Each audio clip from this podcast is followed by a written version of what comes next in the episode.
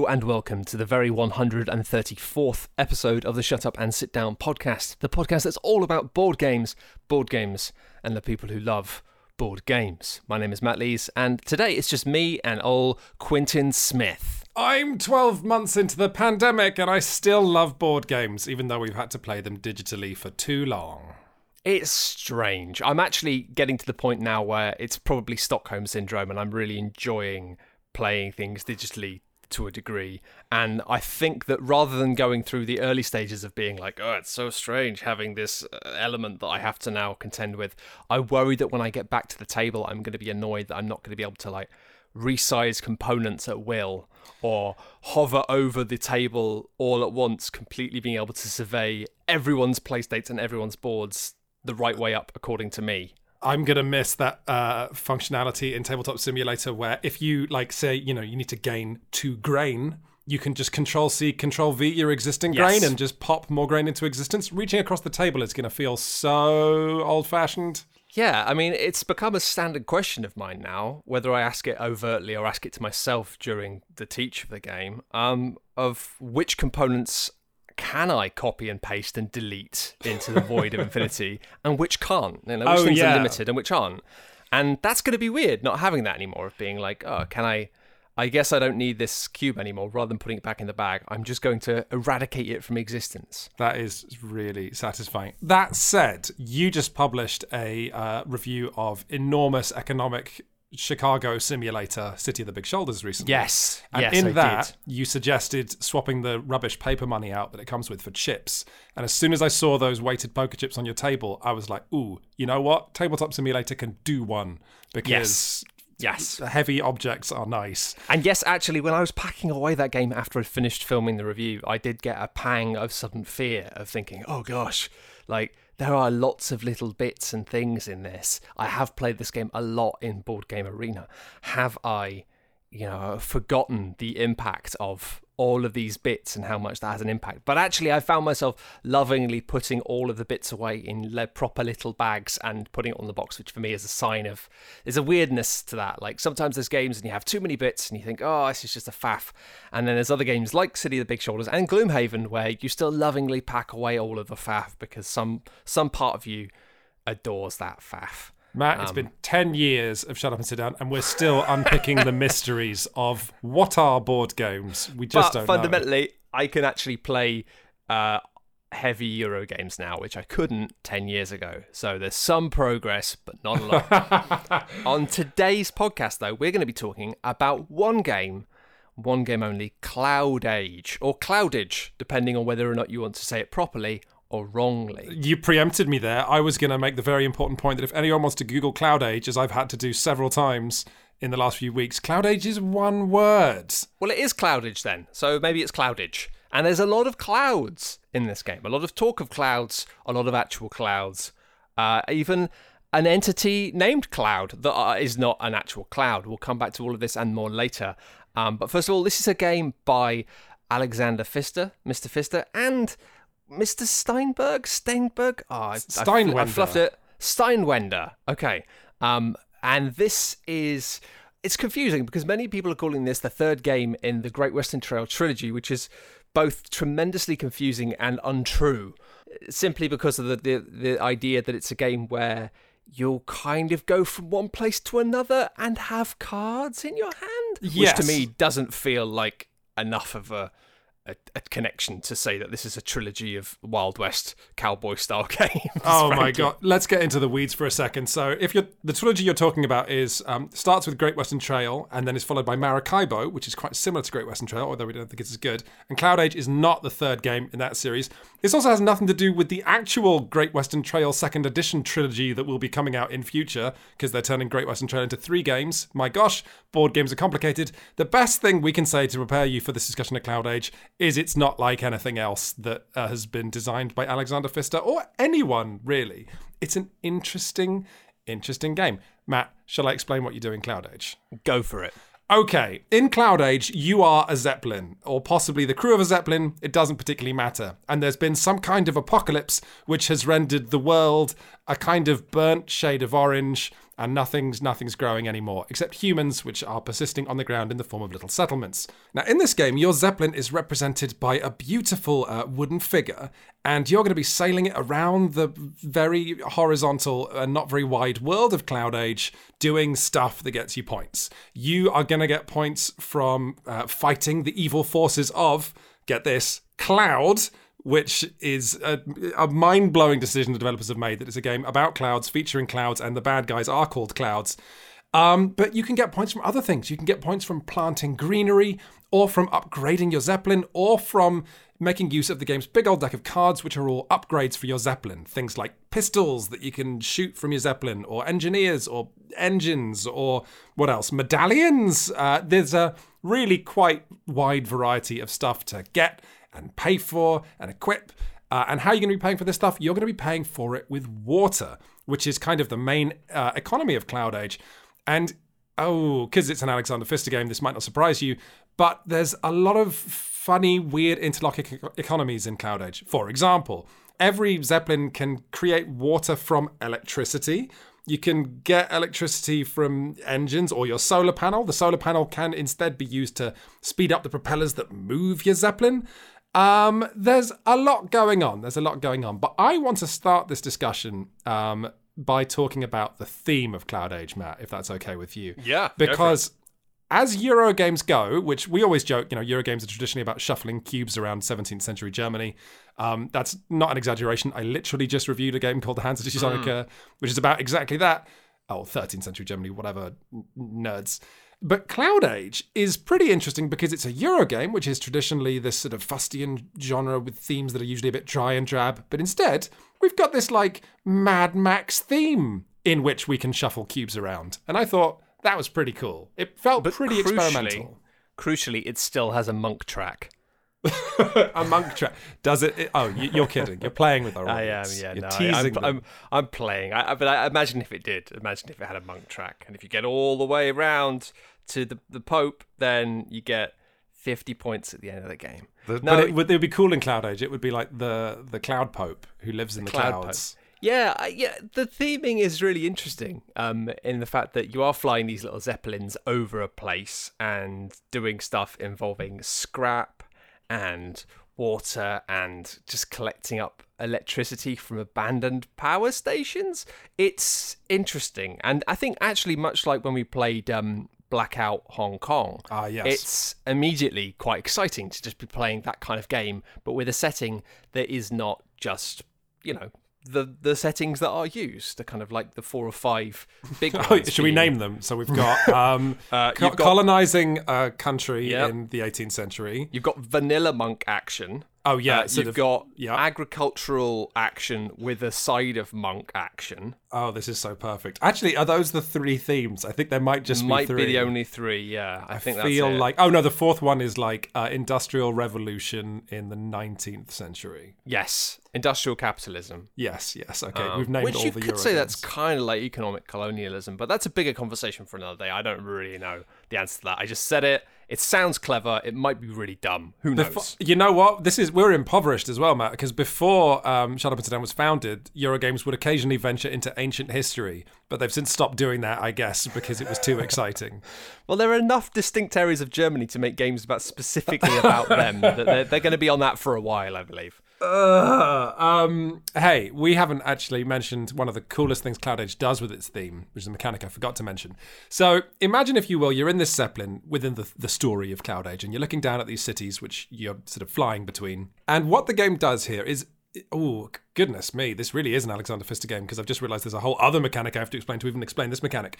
Your mm-hmm. zeppelin has a deck of cards. Not to be confused with a deck of upgrade cards things like medallions and guns you can equip. It has a deck of cards which are really just numbers. So the distribution you start with is like 0 1 1 2 2 3 and you're going to be flipping these cards off the deck when you try and move and get into fights. But you have the ability to make this deck better and improve it with higher numbers. Because when you end your turn over a city you can uh, draw a card from that city to sort of add to your deck, if you like. And these cards also have resources on.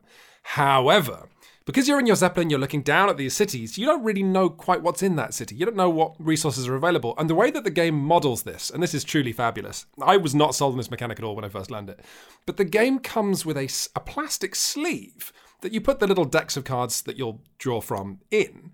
And these sleeves have cloud stickers on them, which obscure most of what's on the card. So, what this is in the game is you're like, oh, I want to draw a card from one of these three decks, but there's like I can tell, looking through the cloud stickers, I can kind of tell that this one has like a lot of water. This one has some scrap metal. This one, I think, has some electricity. Um, but then when a player decides, okay, I want this card and I'm going to take the water from it, other players can say, okay, well, I'll take the metal from this card and I'll take the, uh, you know, the, the electricity. Thematically, st- when we get into the nitty gritty, this makes no sense. All the Zeppelins are in different places. Why are we all taking resources from the same town? Yeah, yeah. But practically speaking, the game mechanic of squinting past a sticker to guess what you're going to get, like peeking through rips in a Christmas present, is way more fun than I thought. Oh, it's it's fabulous. It's it's probably one of my favorite game mechanics, new game mechanics I've seen in years. Um, it works so wonderfully, just in the fact that you'd look at this and you choose. You think, well, there's no water on that card. You see a tiny bit of a river at the top of it, or a tiny bit of a pool, and you think, well, I'm not taking the water on that card because there's no water on it. But you never know when there might just be a massive lake in the middle of the card underneath the clouds. And sometimes it's what you expect. Sometimes, you know, you look at it and you think, well, look, this card is a four card. That would be great to have in my deck, but I might take this card that's only a two because you can see around the edge it'll be almost gilded with this this mess of metal, which means you know you know it's going to have a large amount of metal on on that card. You know, it might be a bit of a trick and it might only have two, but chances are, you know, that is going to be the resource that has three of a kind because I think most of the time it's always the one resource is three two of them are one and one of them's two, but maybe the distribution is even funkier than that. No, I think it's exactly that every time. Okay. Yeah. Um, but what's lovely is, as you say, because everyone in turn order afterwards chooses what they want until everyone playing is getting something from that card. More often than not, your misfortune is someone else's fortune. Like someone else picks the last thing and is like, oh, okay, I'll take that, and then they get something wonderful that they that they weren't expecting. They get, you know, two resources and a free bonus that lets them build an upgrade and and You know what it reminds me of is you know um, Christmas crackers. where, Yeah. uh, like when you pull them and you can feel you've got a really good grip and you're like, oh, I'm gonna get the Christmas cracker, and then it pops and you're left holding nothing. That's like Yeah. exactly the emotional feeling of getting bummed out by a card in uh, Cloud Age. Exactly, and I think the the nice little wrinkle in that encourages you towards making potentially bad choices is the fact that you've got these um on each card there are two little symbols, one that's a spanner and one that's like a, a iconography of remove a, a card, and if you choose the area that that icon is on, then you get to do that power, and one of them is the spanner lets you build an upgrade to improve your ship, and the uh, remove a card lets you get rid of a card from your deck, which early on in the game, and really at most points in the game, is pretty huge. Especially if you can get rid of that blasted zero in your deck early on, because nobody wants a zero. No. Um, but it means that you get a little bit greedy with it. You'll be like, well, I kind of need the metal, but I could do with some electricity, and there is that icon in the electricity.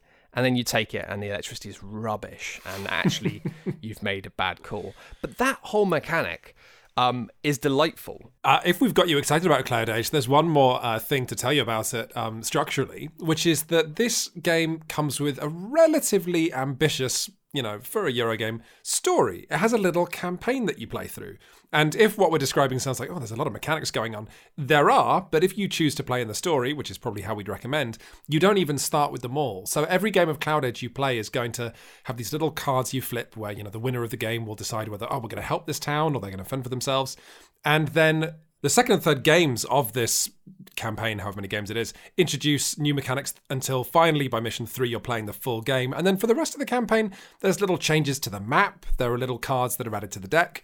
So every time you play Cloud Age, there'll be um, little fragments of new things. Little bits of story, which I thought was really quite cute. Um, Alexander Pfister experimented with this in Blackout Hong Kong and I believe Expedition to Newdale. But this is uh, the campaign sort of at its most ambitious, and I think it, it works really nicely. I think it's pretty cool. So there's like between the theme and this stupid cloud sticker mechanic on the decks and the campaign, this is really quite an innovative and ambitious Euro game, and I want to uh, loud it for that before I start telling the people at home that I didn't like it very much. That's really interesting. I actually landed on uh, on a slightly different coin side to that. So actually, uh, why don't you go ahead and, and talk about this stuff a little bit, and I'll, I'll see what you have to think. Oh, goodness me. Um, I guess I found it. Um, when I first played Cloud Age, I was really excited because um, the the turn structure of it, which is you know to begin with, you flip cards from your deck and then you power your little zeppelin. You go flip flip flip flip flip, and you move the zeppelin around the board. You don't have to go flip flip flip, but I do because that's the sound of propellers. And then you're going to get into combat, which is exciting as you flip cards off your decks. And then you're going to get this reward phase where you either draw cards or get upgrades and whatever any player picks, other players around the table get different rewards. So that sort of there's this fun sense of upgrading your Zeppelin, which is nice, but also that your friends, your opponents are giving you more upgrades, which is nice. Um, and then you get to run your steam engine and turn electricity into water and maybe victory points. Um, and every step in that process was fun. I think by the second game, and I was so excited to play it for the second time, but by the second game, I felt that that structure, which I felt so rewarding, was kind of maybe hemming me in a little bit, like it was the same thing every time. Mm. And by the end of my second game, um, I don't have, think think I have anything particularly uh, intelligent to say, you know, critically speaking. But by the end of the second game, I didn't feel an urge to play a third game. Whereas you did, you did. Yeah, so I was interested to play it again um, because I felt like I hadn't had a chance to engage with all of the mechanics and play around with the systems. And also, I was intrigued to see where it was going to go with this kind of campaign thing. Where did Um, it go? It didn't really go anywhere, which is kind of a combination of disappointment and coming to terms with what it was and actually enjoying it. I think that really, I can see what you're saying about feeling like there's not much to explore there in terms of it being like, well, you can do this or you can do this. You know, you, you can you can get really good at flying a ship very fast, or you can get really good at having loads of guns.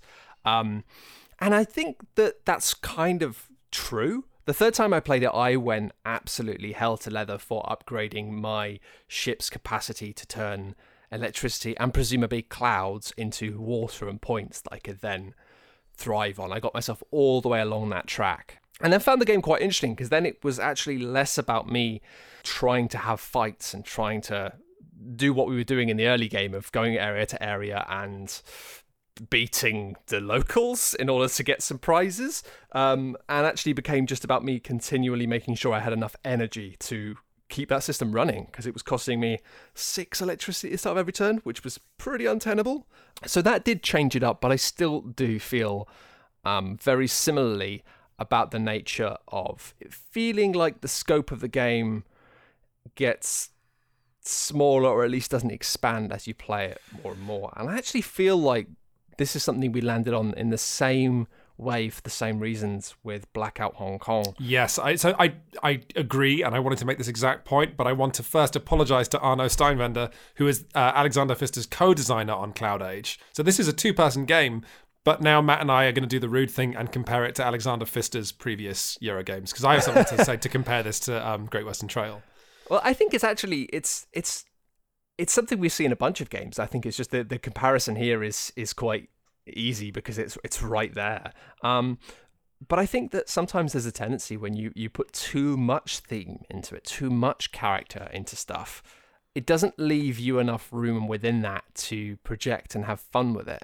And I feel like the weakness of Cloud Age actually um, is the way it's trying to build a world and trying to tell a story, Hmm. um, and not really managing to do it well enough to reap the benefits of that. But the issue is that with the downside, you get a lot less sense of you doing something yourself. Like the, the, the bottom line is with something like Great Western Trail, what are you doing? I'm getting some cool cows. I'm winning some awards for my cool cows.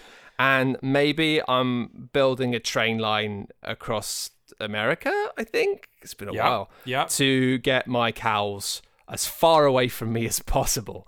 Or like I'm building up some buildings on this trail. It's all like mechanical. It's all very iconography based. It's all simple.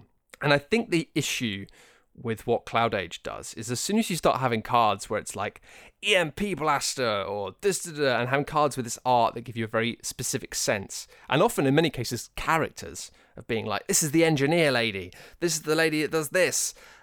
It's cool the first time, but then the second time it feels repetitive more rapidly because rather than playing an abstract game where you're using yellow cards and blue cards and doing combos with green cards, you see a glimpse of this world, and then that's the only it's the only world you're going to see. You're going to keep seeing those cards again and again. And it makes the world feel smaller the more you play it. Yeah, yeah. You need to leave room for imagination and openness, and most importantly, interpretation of exactly. Uh, occurrences on the table. Exactly. And I think that is where it can quite rapidly feel slightly disappointing. I think when you combine that with this kind of mission based thing, in the fact that, you know, not going to be around the bush, the writing is not that great. Um, no. In any regard. And as you play through as well, some of the stuff isn't entirely clear in terms of what you're doing. Um, in terms of like, do we do we we unlocked a lady in that last mission who went in someone's hand? Is that person now in the deck permanently or not? Like, we just didn't really know. It wasn't clear what it was trying to do in terms of a campaign. And I think when I played it on the, basically the fourth campaign mission, I realized that actually you kind of need to ignore that. What the campaign within it does is maybe similar to let's say the little extra deck you can get for Power Grid does in terms of just oh or like uh, what Uwe Rosenberg does where when you play you can swap out the deck for a different deck yeah exactly. although I think what Cloud Age does is less interesting because with an Uwe yeah. Rosenberg game you swap out the entire deck it's one of the things that he does that's so amazing as a designer because that's so much work but with yeah. Cloud Age you get you know a couple of new cards one of the new locations changes ever so slightly you know hearing you talk about the narrative and the story I think there is this idea among uh, maybe designers or publishers who don't have much experience doing these like narrative heavy themes. It's the post apocalypse, you're flying a Zeppelin.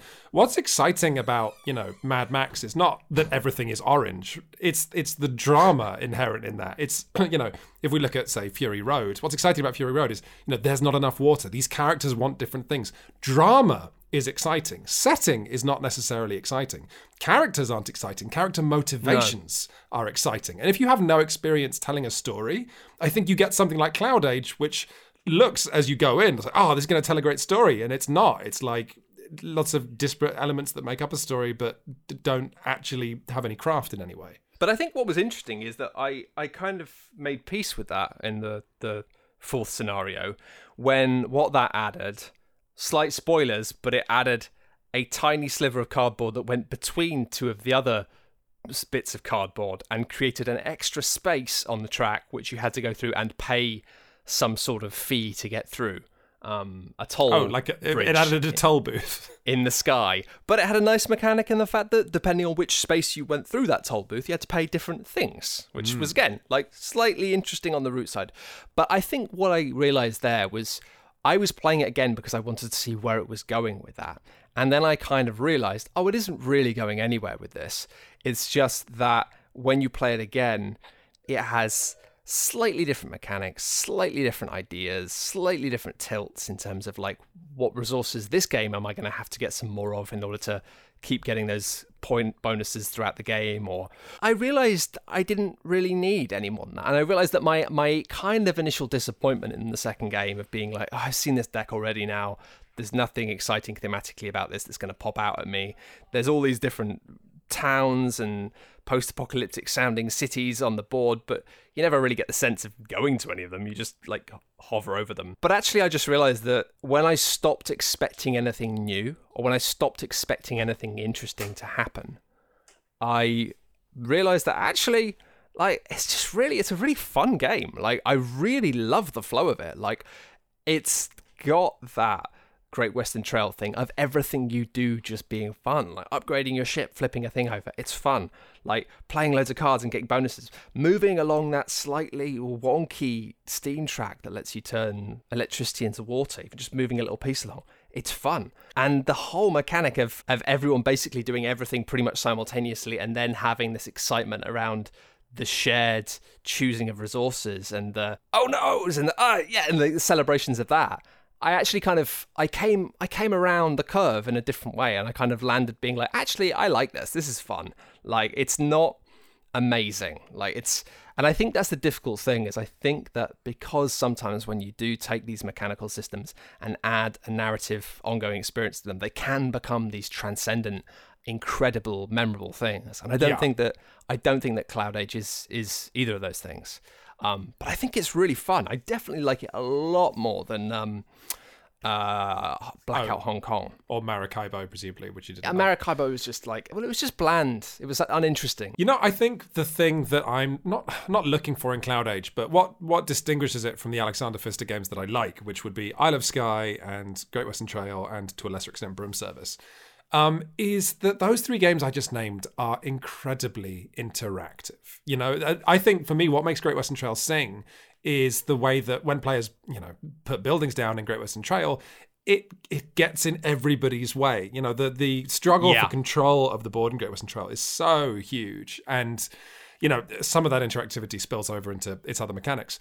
With Cloud Age, everybody is so divorced from everybody else. I think it's it's a particularly uninteractive Euro. You know, like you can reward one another by depending on what you pick. You know, the players are always kind of accidentally giving it one another like little packets of metal or little build actions. But I didn't feel like like if you played this with two players, I don't know if it would feel drastically different to playing it with four. I I No, no, I, I completely agree with this. Actually, like I think this is the one point where really what I would say about this as a criticism is that the theme for this game is completely wrong. When I played it the other day with Tom, his his statement about halfway through the game, he was like.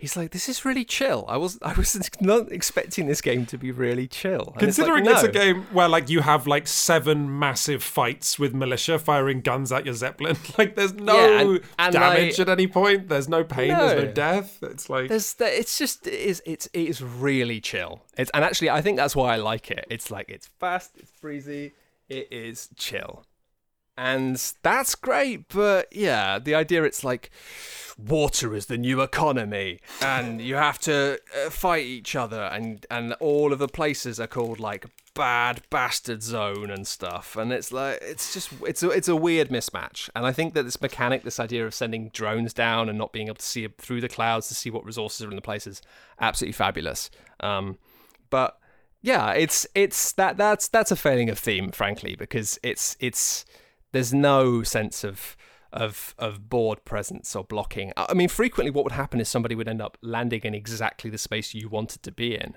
or they would end up covering a space with greenery that you were planning to fly through and get some points next round.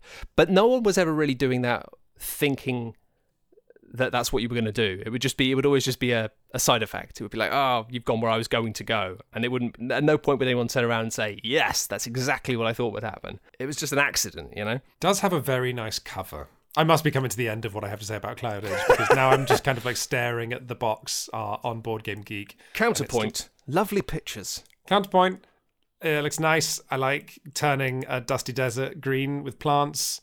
Uh, I'm, I'm sort of, I guess, I, I'm, I'm, I'm getting nervous because I've, I've run out of things to say, Matthew, and that's weird for a game that's so with so many weird, discrete moving parts. It's so unique, and yet it's kind of, I, I, I don't know. It's just it bleh. That's my review of Cloud Age. It's just bleh. Yeah, I, I think, I think, I think I like it a lot more than that. I think it just, it doesn't. How many um, blehs out of bleh do you give it? Oh, I don't know. Like maybe only like a quarter of a blur. Like I think it's really fun. I'd really love to play it in person. Um, this, I'm sorry, I'm gonna have to stick something on my nose right now because there's somebody outside the door who wants to take away some samples from my Can we- face. Really? Yeah, Can we do this live? Can you stick mean, something up your nose live on the I am- right now, and now I'm gonna put it at the back of my throat. I did it wrong. Is it happening now? How far is it deep in your nose now? Ugh. Ugh. Sorry if you were excited to hear Matt's throat noise. Uh, I had to remove it from the podcast because that is how disgusting it was. Oh, sorry about that. This- that- I don't think you uh, expected uh, the sound that that would make on your mic when you stuck that up there. I have to go and ask questions. Okay. They, I don't have to go and answer any questions this time, which is great. So Um, wait, hang on, Matt. For for science, someone just Yeah. a gov- government employee It's the National Office of Statistics. entered your house and said, "Can I stick this up your nose?" And you said, no, "Yes, sir." No, I, I, yeah, pr- I mean, pretty much. If you, if you, if you, if you're hot and loose with the facts, then that's exactly what happened.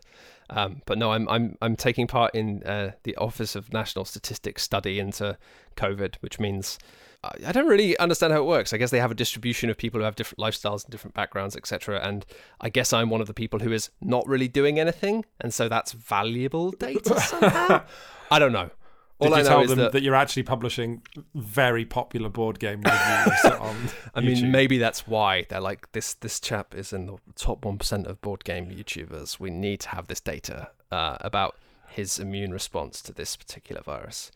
I don't understand it. Listen, I don't understand science. All I know is that, that people are like, "Hey, can we come round to your house and you stick something in my nose once a week um, and answer some questions every week?" And I was like, "Yeah, sure." your sacrifice is going to inspire uh, our audience. Matt, on the subject of uh, National Offices of Statistics doing uh, research into COVID by sticking things up your nose, how do you feel about the announcement that there are going to be three new versions of Great Western Trail coming out? Quite honestly, confused. I didn't know this. This is actually news to me. Can you like right now? Oh, Yes. absolutely. I, I love nothing more than I to knew there was a new version because it had not the weird plasticine people on the front of it, but there's but three versions. I missed that. Yeah, so uh, Great Western Trail Second Edition will contain new art design and some tweaks, and it has this really lovely um, box art, which is like um, they've made it wide with a, a band of a strip of color, like green color, I think, or blue maybe, along the top and bottom of the box. So the box art of a man and his cows and the range is like in widescreen because it's kind of inspired by Western movies. Um, so that's oh, you, oh, you're not impressed. That's because you haven't seen the art. You better go Well, look at the I art mean, right now. It's not though, is it? Like again, it's like if Great Western Trail had a game where it was trying to be really gritty and like the West, it wouldn't really. What? Stop Work. being negative. Look at okay. Look, This is just what we've talked about. The reason it works is because it's a bland cow uh, thing for you to put your cow dreams onto. No, you're wrong. This is going to be fine. Look, look at the I know. all right- I mean, admittedly, all right. Okay, no, it's not though. It's not being gritty. This is all some soft colors and some Look at some that. pinks look at the and font of the logo. Look at the, The. Argentina uh, artwork is beautiful. Those pinks, those purples, chasing that cow. So this is what they've announced. In 2021, Great Western Trail Second Edition will come out. No surprises there. New art, maybe some mechanical tweaks. Um, but then in 2022, they're releasing a standalone sequel called Great Western Trail Argentina, a game about moving cows through Argentina. I guess we're all going to learn a lot about Argentinian city names that we didn't know before. But then in 2023, I was talking about this a couple of podcasts ago. Great Western Trail New Zealand is coming out, and you're not going to be taking cows around the world. You're going to be taking sheep. You're going to have a deck of sheep. You're going to learn about different breeds of sheep. I am amped for Great Yeah, that Western no, Trail no I, this yeah, great.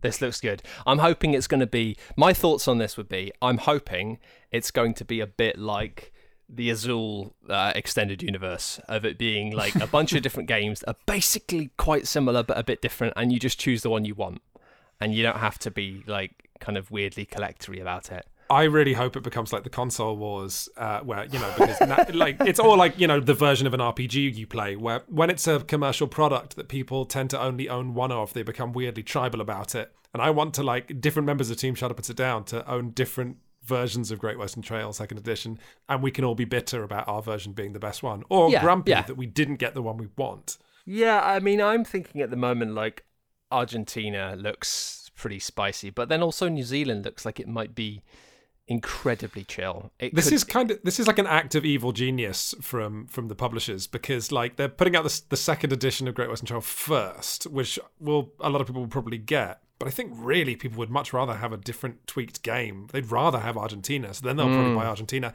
and then they're going to have to buy New Zealand because of the little sheeps. However, I have just realised that if you look at the first two boxes in this three series, hmm. uh, what would you say the represented colours of those first two would be? Blue in the first one, and then mm-hmm. a sort of dusky rouge in the second one. So blue and red followed up with green. Now, Yep. is it possible that they're doing the Pokemon thing and all of these games will be exactly the same, but in the green one, your starting animal is a sheep? Uh, I mean, it's possible. It's possible. That's all It's I'm saying. Alexander Pfister did put out um, Cloud Age, which is just a bonkers design. So clearly, the man I can't be trusted. I think 2024 they're going to bring out Great Western Trail Yellow Edition, where instead of having cows, you have a single Pikachu. Oh my god! Well, that is all we have time for today on the Shut Up and Sit Down podcast. If you are enjoying the Shut Up and Sit Down podcast being weekly, we've had a whole bunch of people getting in contact actually to tell us that they have had lots of emails, had lots of tweets, had lots of people knocking on my window at night. I think that's unrelated. but um, if you're loving that, then, you know, let people know. You can let us know. You can let other people know if you've got friends who are interested in board games and interested in conversations about that stuff. You could go and give us a review on any of the platforms that we may be on. I'm kind of out of touch with that, if I'm entirely honest. Well, hey, this is what I got to tell people. People need to know the Shut Up and Sit Down podcast is in a war right now because people think, I don't need to review this podcast. It's already the number one board game podcast. And you're right, and you're handsome person listening to this. But we are currently trying to get up not just the board game charts, but the entertainment podcast charts. We want to get up those charts so that people go, shut up and sit down. That sounds like a rude and bad name. What? They talk about board games? And then that is how we're going to get new listeners and we're going to tell them that board games are pretty good. And we can spread the love of this hobby. And you will help us to do that by writing what we like to call a review. And when we are the most entertaining podcast in the world, I will become president of board games and, And- make board games mandatory. And you will no longer have to have things stuck up your nose for money. No, I mean I'm not doing it for money. I'm doing it for the love of Matt, you sticking things up my nose. People. okay, okay. Although I fine. did, I do. I think get like I get a, a John. I'm gonna get a voucher that I might spend at John Lewis. I think I can. What? You get a voucher for so you, they are paying you? Yeah, a little bit. Yeah, a little bit. H- how much? It's like 25 quid a time. What? You made this sound like it was a, some big sacrifice for you, and you're getting a John Well, Lewis voucher. You have to. You have to be in. Is the thing. You ha- you have to agree to do it every week, and you have to be in. I can't go out to raves or parties or, or anything like that. Listen, like I'm not. You know, like, How many times are you doing it? How many times are you getting this sweet twenty-five pound payday? like once a week sometimes. Once a week for the last Yeah. six months? No, actually, I've only done it three times. They just they they come and go. They sometimes they call you, sometimes they don't. So, and it's one of those things where I think if they call you and you can't do it, you're off. You're out. Right. What are you going to buy from John Lewis? Uh, probably a pan. Don't you have enough pans, Matt? Uh, yes. I want one of those silver pans that has no coating on it whatsoever that chefs use. Yeah, I've got them. Them plural. You're awful. Thank you very much for listening to the Shut Up and Sit Down podcast, everybody. Good night. Bye.